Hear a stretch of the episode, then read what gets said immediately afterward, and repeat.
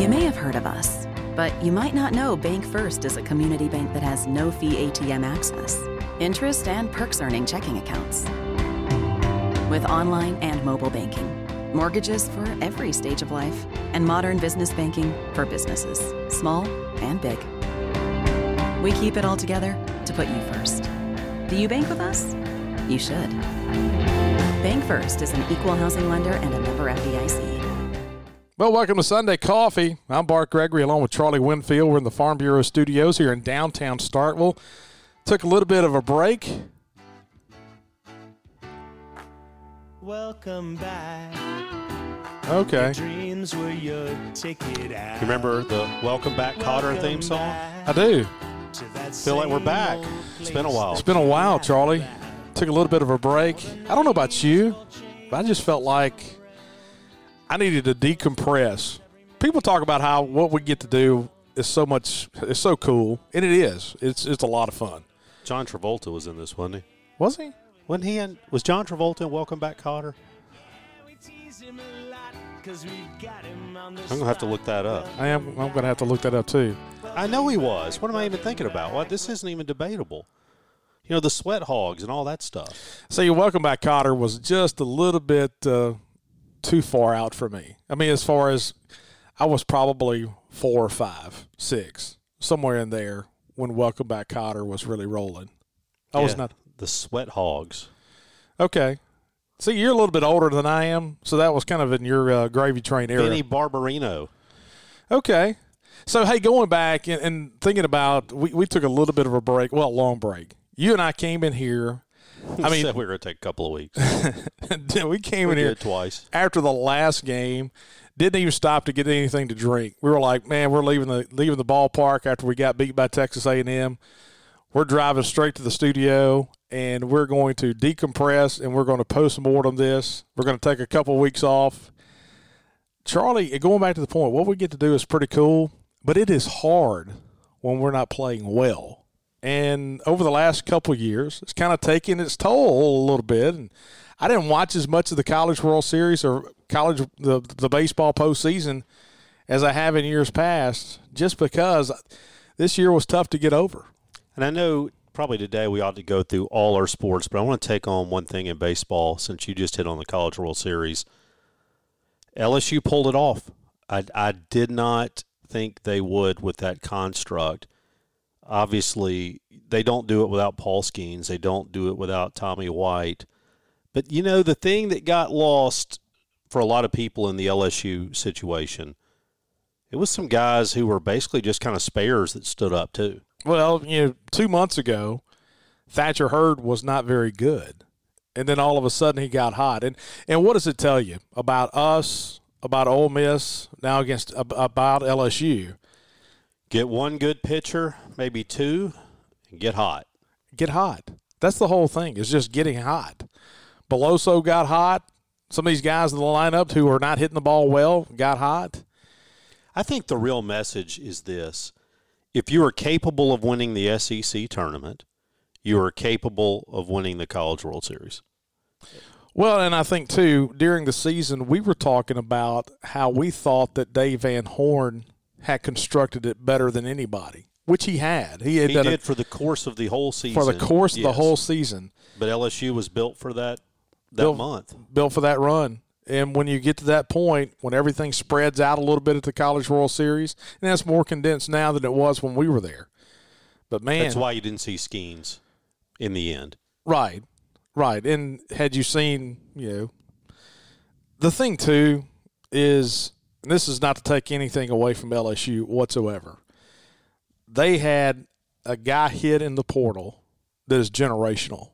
You're not going to have – there's nobody – I don't think there's anybody this year in the transfer portal that comes close to what Paul Skeens was last year. Well, I would argue that even Paul Skeens last year didn't come close to Paul Skeens in what he became.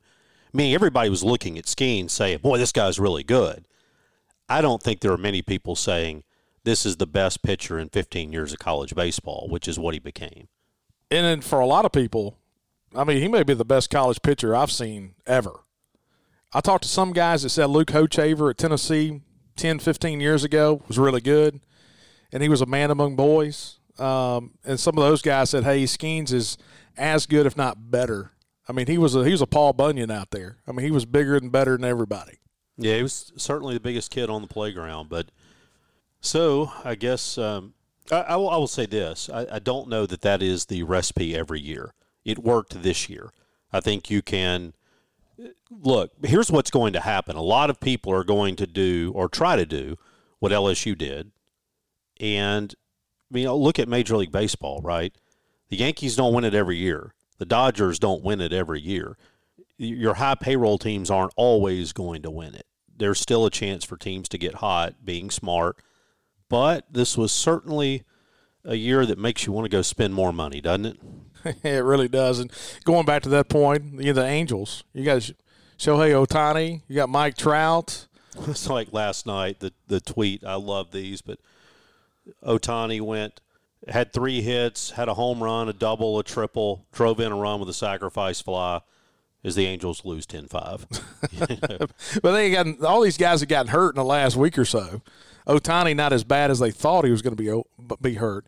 And I talked to our good friend Marcus Timms the other day, and he was talking about, hey, man, we got everybody hurt. Can you throw a curveball? Still throw a curveball.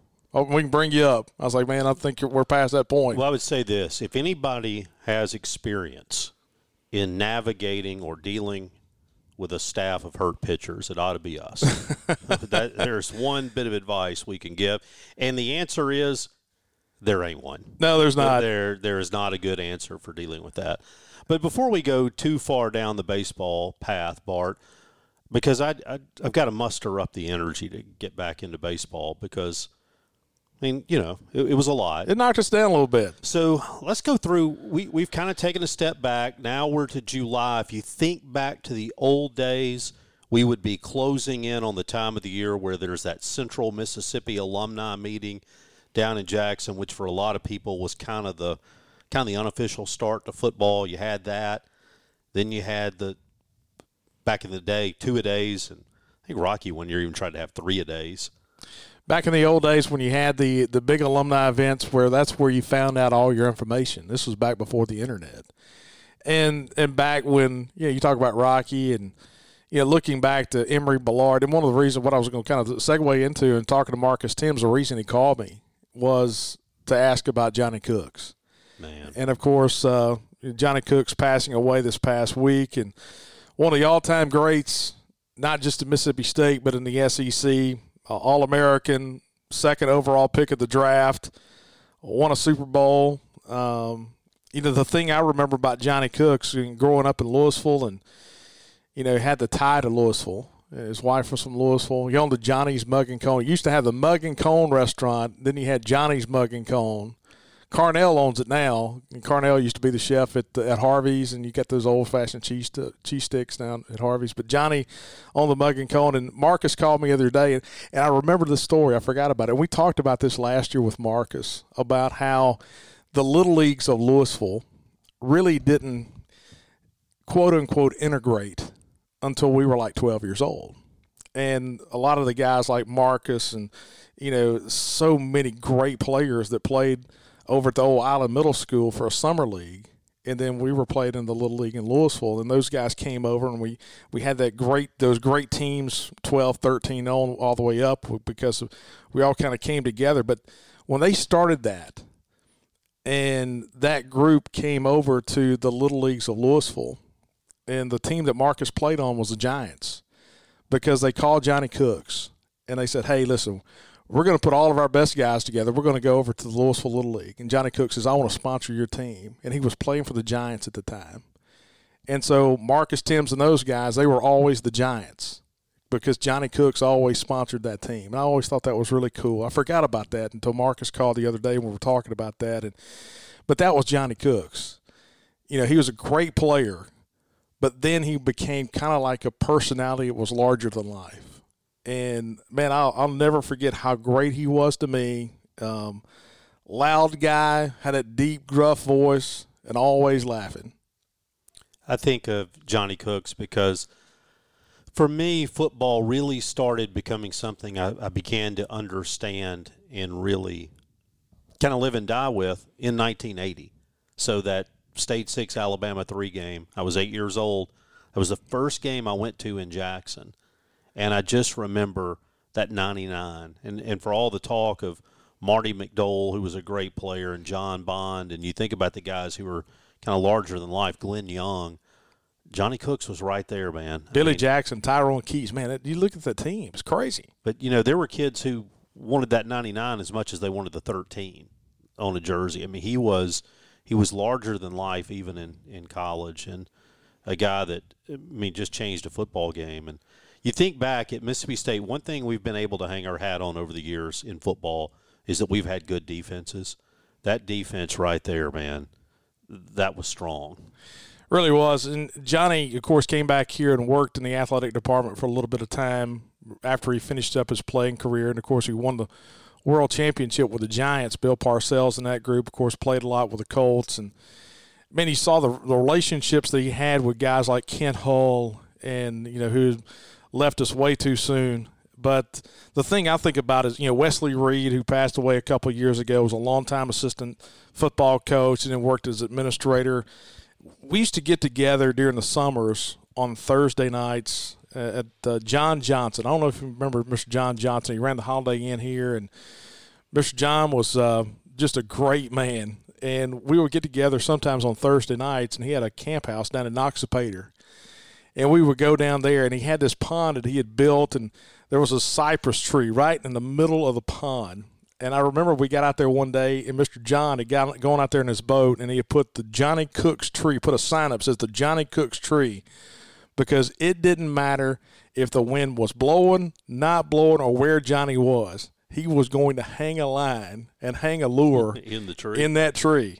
And so the Johnny Cooks tree down at Mr. John's, and man, it's been a tough week when you think about Johnny Cooks and how important he was to the Mississippi State family, not only as a player but as an ambassador. And then you had one of our former women's basketball coaches in Nikki McCray-Penson, passing away as well from cancer. You know, came here, and, you know, it was a very interesting situation. When she came here, COVID hit. Nikki had battled cancer before, and, you know, it was just a strange time. Vic Schaefer leaving. And I'll say this, no matter what you say about Nikki McCray, she was a great player at Tennessee, a great player in the WNBA. Nikki was a very good person to be around. And, of course, our thoughts and prayers were with her husband and her son. And, of course, Nikki was a great, great person to be around, and just a tough time to kind of piece everything together coming off of COVID. And it's been a tough week for the Bulldog family with Nikki McCray-Penson and the passing of Johnny Cooks. And so, Charlie, you talk about football a moment ago, and the older guys like Johnny Cooks, and they're not even on campus yet. You know, they come in the first week of August, and everybody wanted to see, okay, who's going to report? Freshman report day was a big thing, man. Who's going to be eligible? You know, this is – You'd have the trainers there. They'd all come. You'd weigh, measure. You want to see how tall they really were, how much they really weighed. Check out the verticals. Wait, I thought this guy was 6'2" and 240. He shows up and he's 6'1". 6'1", 180. Tall cleats. No, it's changed so much because basically everybody's here. Yeah, all time. So football-wise, when you think about this year's football team, right now all the talk is about recruiting and what Zach Arnett and his crew have been able to do in recruiting, especially in the state of Mississippi. So far. And you go back to the point of, I remember Jim Ellis telling me the first day I walked in the office, March 6, 2000. He said there are two things you got to understand. One is – you can't fall in love with a coach. Mississippi State is always the most important thing. We've seen that before about people maybe falling in love with a coach more than they do the school. And the second thing is you can't live and die by wins and losses, because if you do that, you'll drive yourself crazy.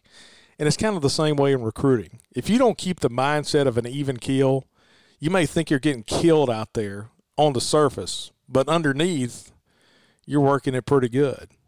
So that's the thing about recruiting in sports that we see a lot in baseball is it's not apathy, because sometimes it may come across as being apathetic and, oh, I don't care. But at the end of the day, you care, but it will drive you crazy. When I was in college, I read this book by Herb Cohen on negotiation.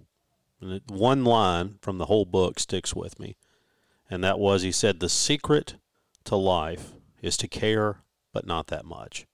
So it's the secret to negotiation, the secret to doing anything. And I think the key to recruiting is to care, but not that much. And what I mean by that is, clearly, recruiting is the lifeblood. It is no surprise. It is no great upset. It is no mystery what it is that takes to win championships in college football. Sign the most 4 and 5 stars. Players. Period. Year in, year out, and you can go through this, well, we're going to coach them up thing. Look, you could have coached me every summer all day long, and I was never going to be a scratch golfer, right? You can yell at me, you can push me, you can train me, and I still won't be able to dunk. You got to have people you can work with, right? And there are people who develop, but your hit rate is significantly better on better players, right? It's just that simple. That being said, right now, most commitments, and this isn't universally true. Look, you'd rather have them than not, let me be clear. But it's about as strong as somebody asking me if I want to go to dinner in 3 weeks. Yeah, but there's a real good chance that yes is going to change to a no. And it's funny because everybody wants to look at everybody else's yeses and say, well, those are almost certain no's, and those are going to change. That yes over there, man, we're going to change their mind on that yes. But our guys are probably, they're locked in. We got a force field going. But yeah, but I think the thing I would say is there are going to be people who commit, who decommit, who recommit, who open their recruitment and please respect my decision and all those things. There are going to be people on every college roster who you're going to deal with this again next year. So it matters. It's important. But the idea, I'll say this, the idea that Zach Arnett is out doing dumb things, because I see this idea that, well, Mississippi State's just, promising. The idea that Zach Arnett is, they're winning recruiting battles right now through one thing. That's just good old-fashioned work. And he has hired a staff that is really good at connecting in the state of Mississippi. And so I feel really good about the work they are doing, and I feel really good about it in the long game. But in many ways, that's almost an issue for the 26 season, isn't it? I mean, if you think about it. Yeah, I mean, right now, I mean, is it going to help you in the short term? Is it going to help you in 2023? No. It's going to help you in 2024? No. You hope not. Probably. Oh, yeah, you hope. You're hoping you're not relying on a lot of freshmen. Hey, so thinking back to, going into this year and what the pieces you have together. Okay, Southeastern Louisiana, Arizona, and then LSU, first 3 games. And then you've got South Carolina on the road. So CeeLA, Arizona, LSU, South Carolina. We said last year we thought the LSU game was going to be kind of a swing game early in the season, and it was. We didn't play well at all down there. If you look at the first 4 games this year and let's say you go 4-0, you're looking at a special, special season. If you go 3-1, you're looking at, I think, a really good season. But, hey, there are possibilities you go 2-2. Easy. And be a good football team. And be a really good football team. Jackie used to look at the schedule by month. This is one of those strange years where we have 5 football games in the month of September. But right now, when you look at it, Southeastern Louisiana, one of the few directional schools that hasn't tried to adopt another moniker, right? They're not no, I guess that was Lafayette, right? But they're not in the Louisiana system, are they? Are they not? I'm not sure. Yeah, it doesn't matter. That shows you how interested I am. But you've got Southeastern Louisiana. You better have a win there. You better have a win against Arizona. Then there are 2 huge swing games in LSU and South Carolina. Then you've got Alabama. And I get it. You get Alabama here. But, I mean, if we're sitting with the boys out in Vegas, you're gonna take that one. If I told you right now I was giving you 3-2 in September, would you take it? Yes, right now. You would. Yes, I would take it right now. So, because I think if you're 3-2 after 5 games, you're setting yourself up to have a really special season. Because then you have Arkansas on the road. I'm not sure how good Arkansas is going to be. I know they got KJ back. Playing in Fayetteville is always tough. We should have beat them 2 years ago up there. I'm going to tell you this. I would not take 3-2 if you gave it to me. Would you not? Yes. I would rather play it and take my chances. Okay. Because I would rather take – and I get it. LSU's a good football team. But can you beat them here at 11 in the morning before they've woken up? Surely you can. I mean, you can. That's what I'm saying. On the road? You can. I would rather take my chances at going 4-1 because I think the worst case is you're going to come out of the month of September 2-3. Now, that's tough to sell, but before you gave me 3-2, I'd take my chances at 4-1 because then you get Western Michigan. Then you've got a chance at Arkansas. You've got a chance at Auburn. How much better will Auburn be? A lot. I think they'll be a lot better because for all of his indiscretions, I think he's a decent football coach. Decent football coach if you can put up with just a human. But then look, there are a lot of bad people in college football. Some worse than others. Like bad humans, yeah, like just bad guy. Yeah. Yeah. I'm not calling anybody out. I'm just saying in general, there are bad people. There are bad coaches. There are bad athletic directors. There are bad human beings out there in this world. Then we play Kentucky. And then you play Texas A&M on the road in College Station. I think Texas A&M will be the spin machine is already out on Texas A&M. Those guys just had to play with a lot of freshmen last year because they had that great recruiting class. Somebody was asking me, why is A&M always rated so high? Why are they ranked ahead of us? It's about clicks, man. It's about follows. Yep. And then Southern Miss, Ole Miss, whatever. I think the first 5 games, I think the month of September is going to tell you a lot about. You could be a good team and win 7 games.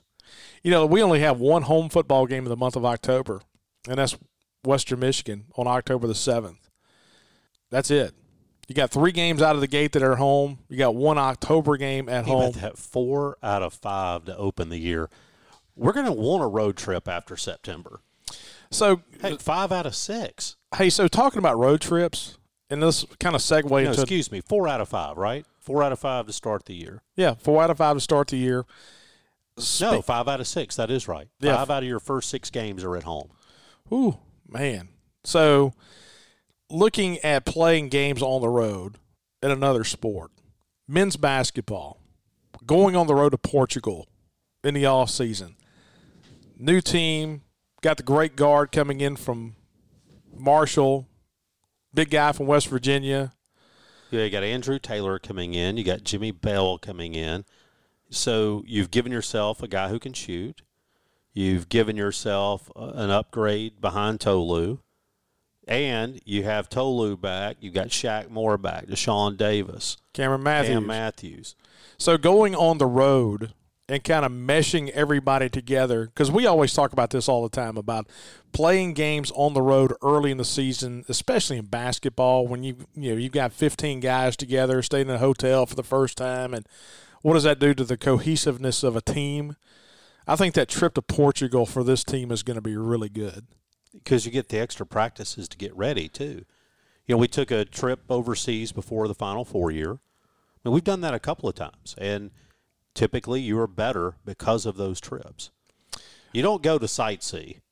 I mean, it's not whatever lip service is given. You don't go to Portugal so that your kids can take in the sights. Now, didn't we go to Amsterdam and so we went to Netherlands, Belgium maybe, and I think that was before – Rick's last year. Now, Ronaldo did not go with the team, but Arnett Moultrie and that whole team went, and that was the year it kind of all fell apart.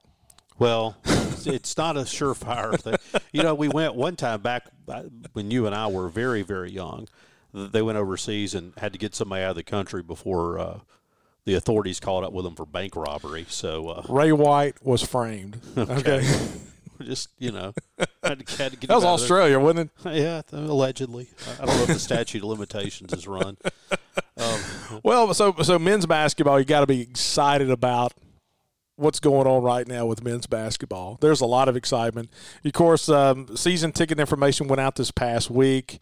I think August the 7th, maybe the deadline for men's basketball season tickets, so people have plenty of time. You got the new club level, the club area at men's basketball in the Humphrey Coliseum, how that's going to change. That's going to be on the west side, the middle three sections. It'll be 105, 106, 107. And that'll be kind of club sections that feed up to the club. That'll be at the concourse level. A new reseat this year in basketball. We haven't had a reseat in a long time. And so you'll have a reseat, a new club option.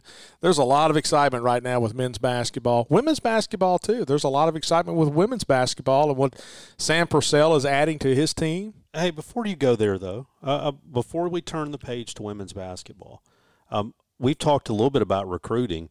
We have to talk about one of the best recruiting jobs that was done and the most important recruiting jobs done on this campus this season, and that's Tolu Smith coming back.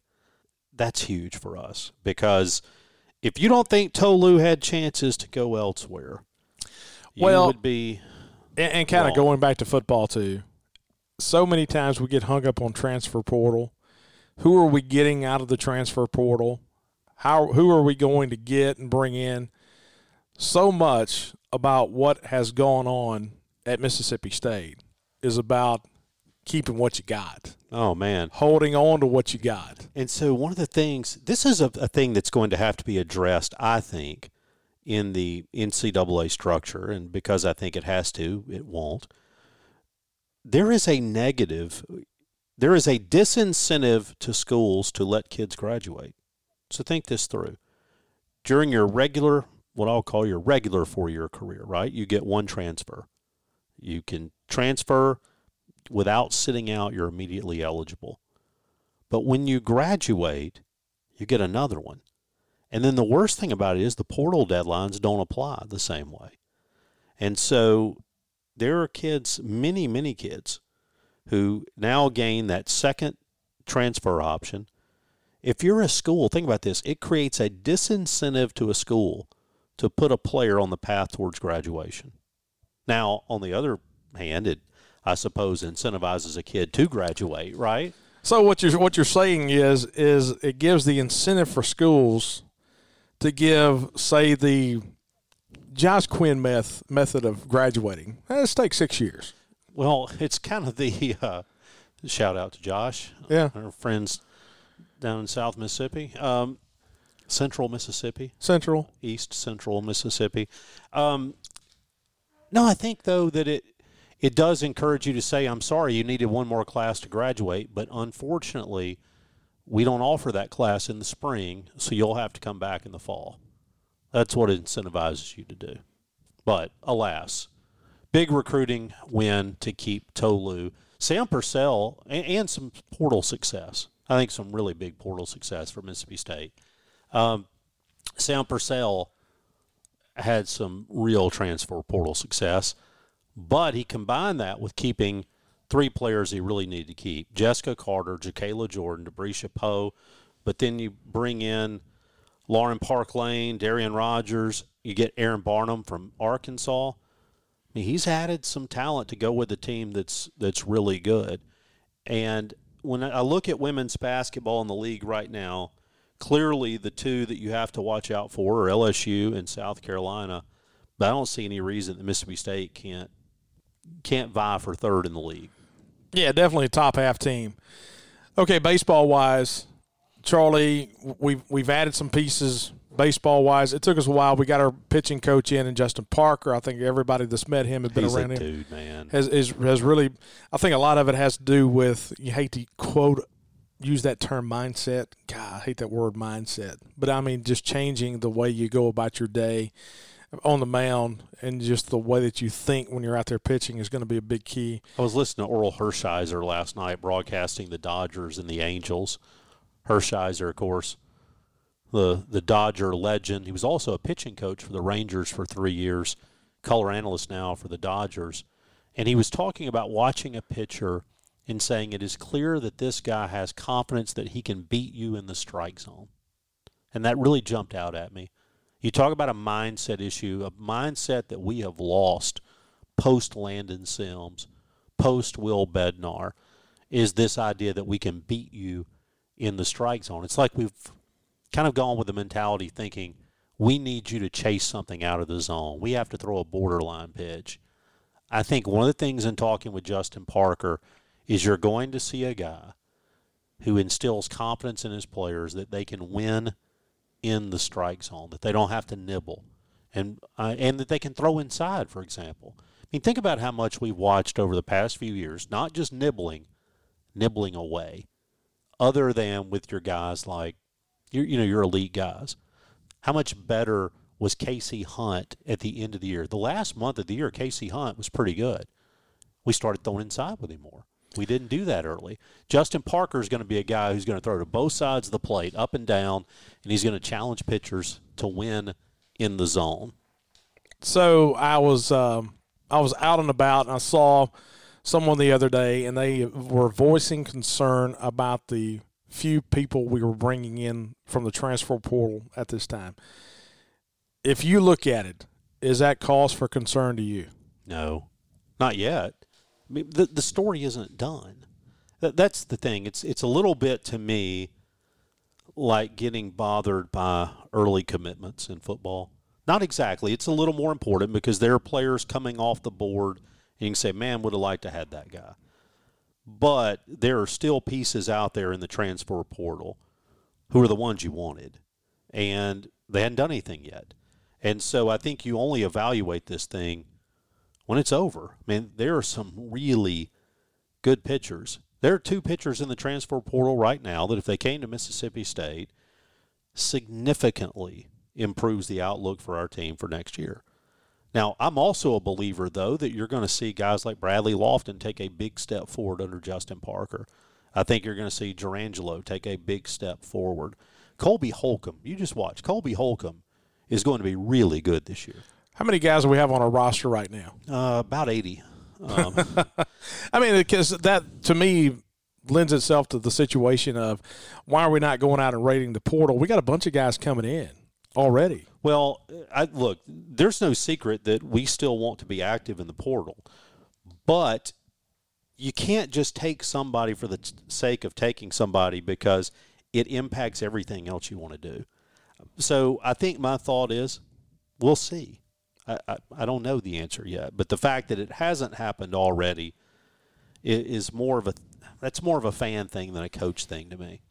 Hey, we are in the Farm Bureau Studios. We haven't talked about any of our sponsors yet. Farm Bureau, go with the home team at Farm Bureau. Check them out at favorites.com.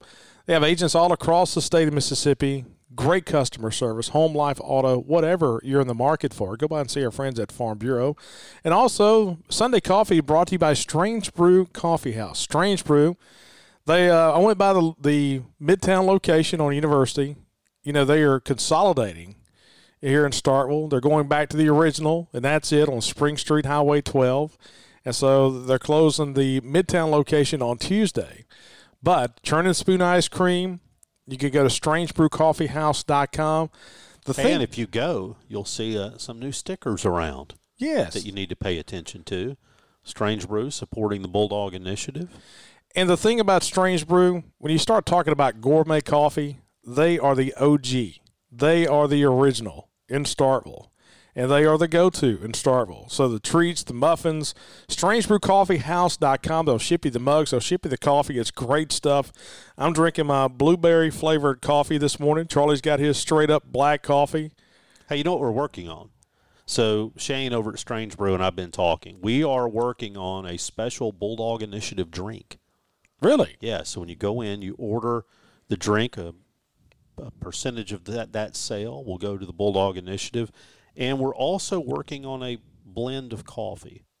And so that if you call up and or go online and you order it, a percentage of that will come back to the Bulldog Initiative. So still in the lab there. I am I'm kind of wanting some chocolate, particularly some dark chocolate somewhere in this drink. But so do we have a chance to go into the lab? Will they let us in the lab? I have suggested, in fact, that we get about 3 different options, and we kind of crowdsource which one will become the official drink of the Bulldog Initiative. Well, that's cool. Hey, that's the great thing about Shane and Strange Brew.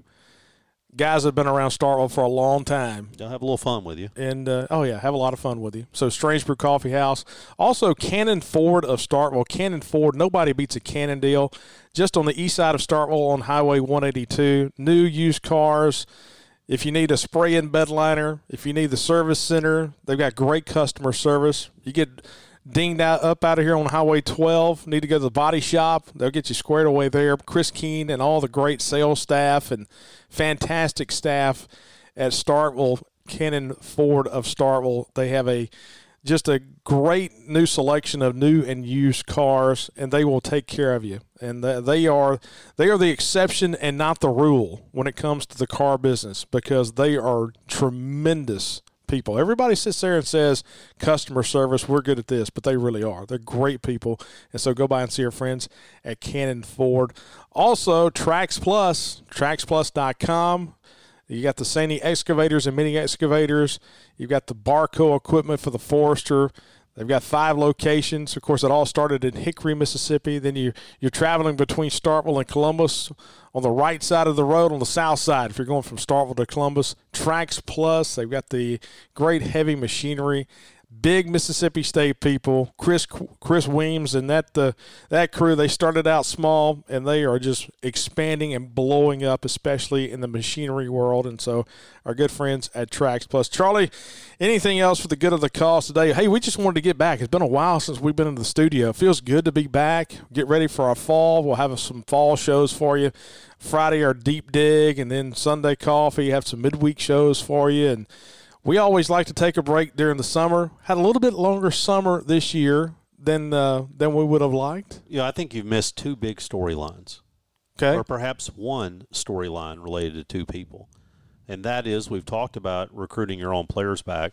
Dakota Jordan and Hunter Hines. Yes. Coming back to be a part of Mississippi State baseball. I don't think it can be overstated how important that is. You look at Hunter Hines, and Hunter is a guy who is – He's not terribly expressive, right? He doesn't.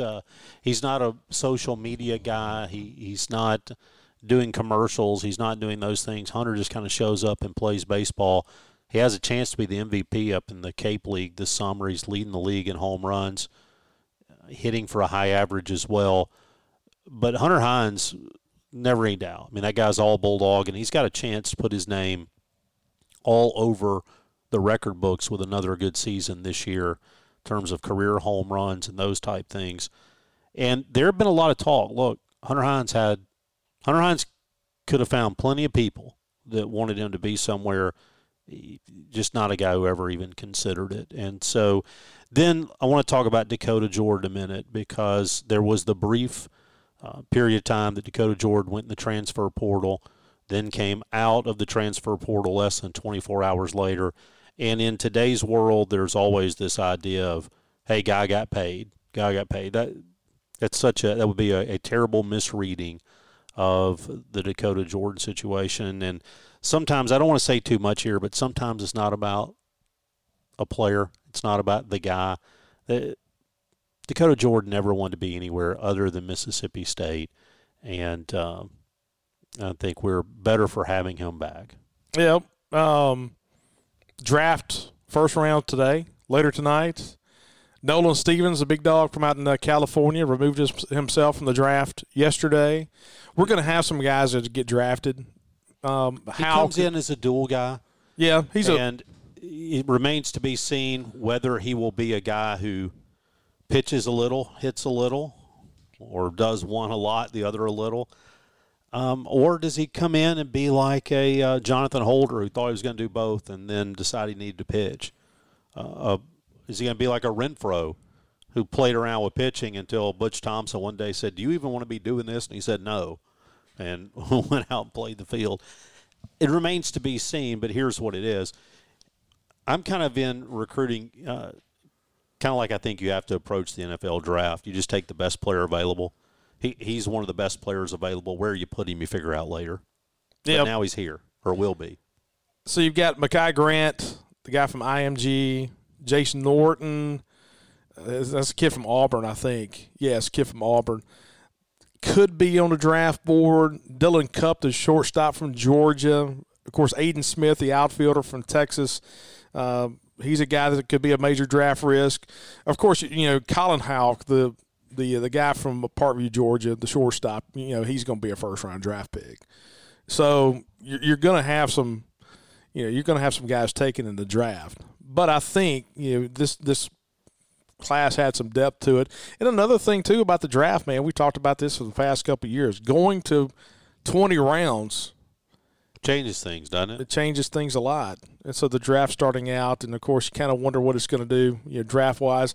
As far as Ledbetter, I mean, I think he's going to be a high draft tonight. And so think about some other players right now on your roster to keep an eye on who I think you assume are gone, but wait and see, where does Kellum Clark go?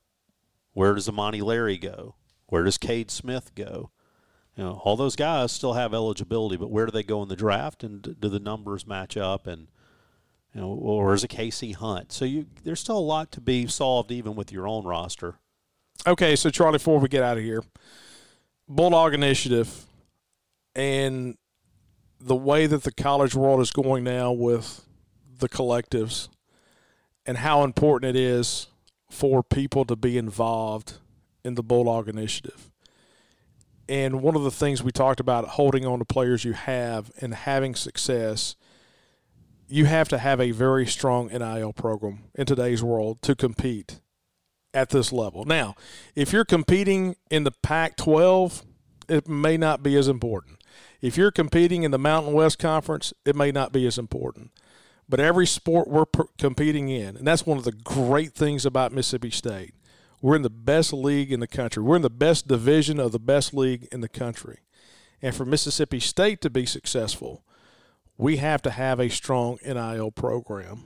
And so I know you guys, you've been working on it tirelessly for the past couple of years. And I think more and more people are beginning to understand, people who early on says, hey, I don't like this, I don't want anything to do with it, are beginning to understand now that to be successful, that we are going to have people involved in this. And that's one of the great things. It seems like the Bulldog Initiative has a lot of momentum right now with a lot of people getting on board, understanding this. We're doing this the right way. That was one of the great things about a past few months ago. We had the Wall Street Journal article come out. You guys had kind of put things in place that a lot of other schools had not, to make sure that we're handling everything the right way. Well, what I'd say, too, is we're having success. If you think back among our sports, if you start to look at things through cycles of years, and we're kind of headed into the third cycle in some ways, but if you look at this past year, year two of NIL, and I laugh because some people like to talk about how great their NIL programs. That's the thing that is true. There is not an NIL group around that isn't telling you how great they are, or begging for money because we're about to fall apart. It's one or the others. But you see people talk about how much they raised. What I choose to look at, though, is how effective are you being? And right now, if you go back over this past year, and we wanted to name the athletes who left Mississippi State because of NIL, I can give you one. One. And looking at that one. And then think about the incoming. Well, that's what I'm about to say. You know, and thinking back, sometimes, you know, addition by subtraction sometimes is a good thing. Yeah, I remember. It goes back to what you were talking about, being even keeled. Sometimes you just have to make smart decisions, and you have to invest. Look, ultimately, you have to treat the money that is being given to you as if you're in a position of trust. You have to respect the people who are giving. And what that means is you can't make emotional decisions. You can't make dumb decisions. You're going to make some bad ones, just like every stockbroker. You're not going to win every trade. The question is, how's your portfolio? And when I go and I look, I remember because the one that just still gets me, and I probably should read the message boards less, right? But, you know, this is embarrassing. You should have done whatever it took to keep this player. That's a foolish mentality. That's the mentality that leads to dumb decisions and gets you beat. You have to be smart, and you have to think holistically. You have to think about the entire program. And I would say that record's pretty dang good. But it also speaks to, and I want to say this because it's not just about NIL. Look, kids make decisions about schools for reasons just the same as they always did. Some it's about what number they can wear. Some it's about where their apartment is or what house they're living in or who their roommate is or what their major is or what affinity they had to the school growing up. All those things still matter. NIL is really, really important, but a lot of times there's other things at play. Sometimes you're running back and you want more carries and you're in the air raid offense. Yeah, you probably need to transfer, right? Yep. So those things do happen, but I think it goes back to Mississippi State's coaching staff has done an outstanding job of recruiting players who fit Mississippi State and who want to be here. And I believe that one of the most important determinative factors, I guess you could say, for coaches going forward in their success or failure, particularly as it relates to high school players, is understanding more and more about the type of person you are signing, more so than, at least as much as the talent. You know, in Major League Baseball, we're talking about the draft tonight. One of the things they do, they send out teams who evaluate these guys on what kind of dude are we getting. Oh, didn't we say that in our last show? Didn't we talk about Myers-Briggs and everything? Oh, yeah. We talked. but, you know, they do that. I talked with the guy on Major League Baseball team, and I said, well, what do you do? He said, I meet the guys. So I don't deal with the baseball side. I deal with what kind of guy are we bringing in. And so it's the success for us is going to be going in and finding kids from Grenada, Mississippi, and Decatur, Mississippi, and all points in between who fit the culture here and who want to be here. Then what you have to be able to do, though, is you have to be able to – you can't be foolish and think that NIL isn't going to matter, because it is. And it's not to say that – you can't, that you've got to do everything everybody else does, but you have to treat people, you know, when they have options, you got to treat them with some respect and give them a path to stay. And I've been really pleased by the growing. We've had significant momentum over the past couple of months, and I am really excited about where things are going. Yep, and we'll continue to have momentum because there's a lot of people put in place right now that we're going to make this thing even better. So, hey, Charlie, enjoyed it. Good to see you as always. I guess we'll be back next Sunday, kind of get on the gravy train now for the rest of the year. I think we're all vacationed out. It seems like I've been gone the entire summer, whether it be ball with Sims, whether it be just we went to Chicago and saw Kendall, saw Hunter Renfrow, saw Marcus, Tim Anderson. Had a great little trip up there. But I'm kind of vacationed out, ready to roll now. Well, I'm glad to hear you've been doing that. I've just been here working, Bart. So you keep living the life, man. No. You've made some trips too. Are you an owl or are you a window guy on the plane? Oh, I'm an owl guy. I am too. I used to be a window guy, and then I realized real quick I'm kind of a little bit claustrophobic, and especially if you get people on the window in the middle seat that you don't know. Now, if you're with family, I don't mind it. I don't mind telling them to get up. But I do have the red-eye exception. So if I'm on the red-eye flight where I know I'm going to try to sleep, I want the window so I can lean up against the wall. And you don't have to worry about somebody kind of knocking your arm around a little bit? Yeah, getting hit by the cart, coming down the aisle, that kind of thing. Tell you what I did have yesterday. I had the guy who was the overly ambitious cowboy who liked to talk real, real loud, about three rows behind us, asking everybody where they're coming from and all that stuff. I just want to take a nap. You know what has changed about me? Real quick note on flying. I have taken a leap forward, and I'm really proud of this. I am no longer offended by the crying baby. That used to be the thing that would just get me, and I have turned over a new leaf, and I now find sympathy for the mother traveling with the child. I am there too, and then. The loud talker, however, I don't like the loud talker. I have no sympathy for her. The baby, you kind of want to walk up and say, hey, do you want me to relieve you for a little bit just to give you a little bit of rest? But I know in today's world that person would probably have me arrested. But you'd be tased before you got back to your seat. Exactly. Hey, I'm going to give you – it's like going to a restaurant. You know, you used to hate the little kid that sat beside you. Now you're like, hey, do you want him to join us? Give you a little bit of a break. I'm not going that far. I still have my restaurant exception. So we were taking our fishing gear. I showed you the picture the other day. Oh, yeah. So the picture with the fishing gear was coming off the conveyor belt, in Norfolk, Virginia, and it got hung up in the – tore up all the fishing rods. And these two great guys, great workers at the Norfolk airport, my bag was completely eaten alive, and they were down there and had to shut everything down, trying to pull it out of there. I felt sorry for them. Everybody else is trying to just get their bag and go home, and you bringing fishing poles on an airplane shuts down half the airport. Shut it down. Completely shut it down. Mm-hmm. Hey, enjoyed it as always. Once again, thanks to our good friends at Farm Bureau. Go with the home team at Farm Bureau. Check them out at favorites.com. Strange Brew Coffee House, Trax Plus. Go to traxplus.com. Hey, strangebrewcoffeehouse.com if you want to order that great coffee. Hey, our good friends at Country Pleasing Sausage, countrypleasing.com. They'll ship it to you. Cannon Ford of Starkville. Nobody beats a Cannon deal. Nobody. And also our friends at Bank First. Go to bankfirstfs.com for all your lending needs. So for Charlie Winfield, I'm Bart Gregory. Appreciate you guys listening to us here on Sunday Coffee.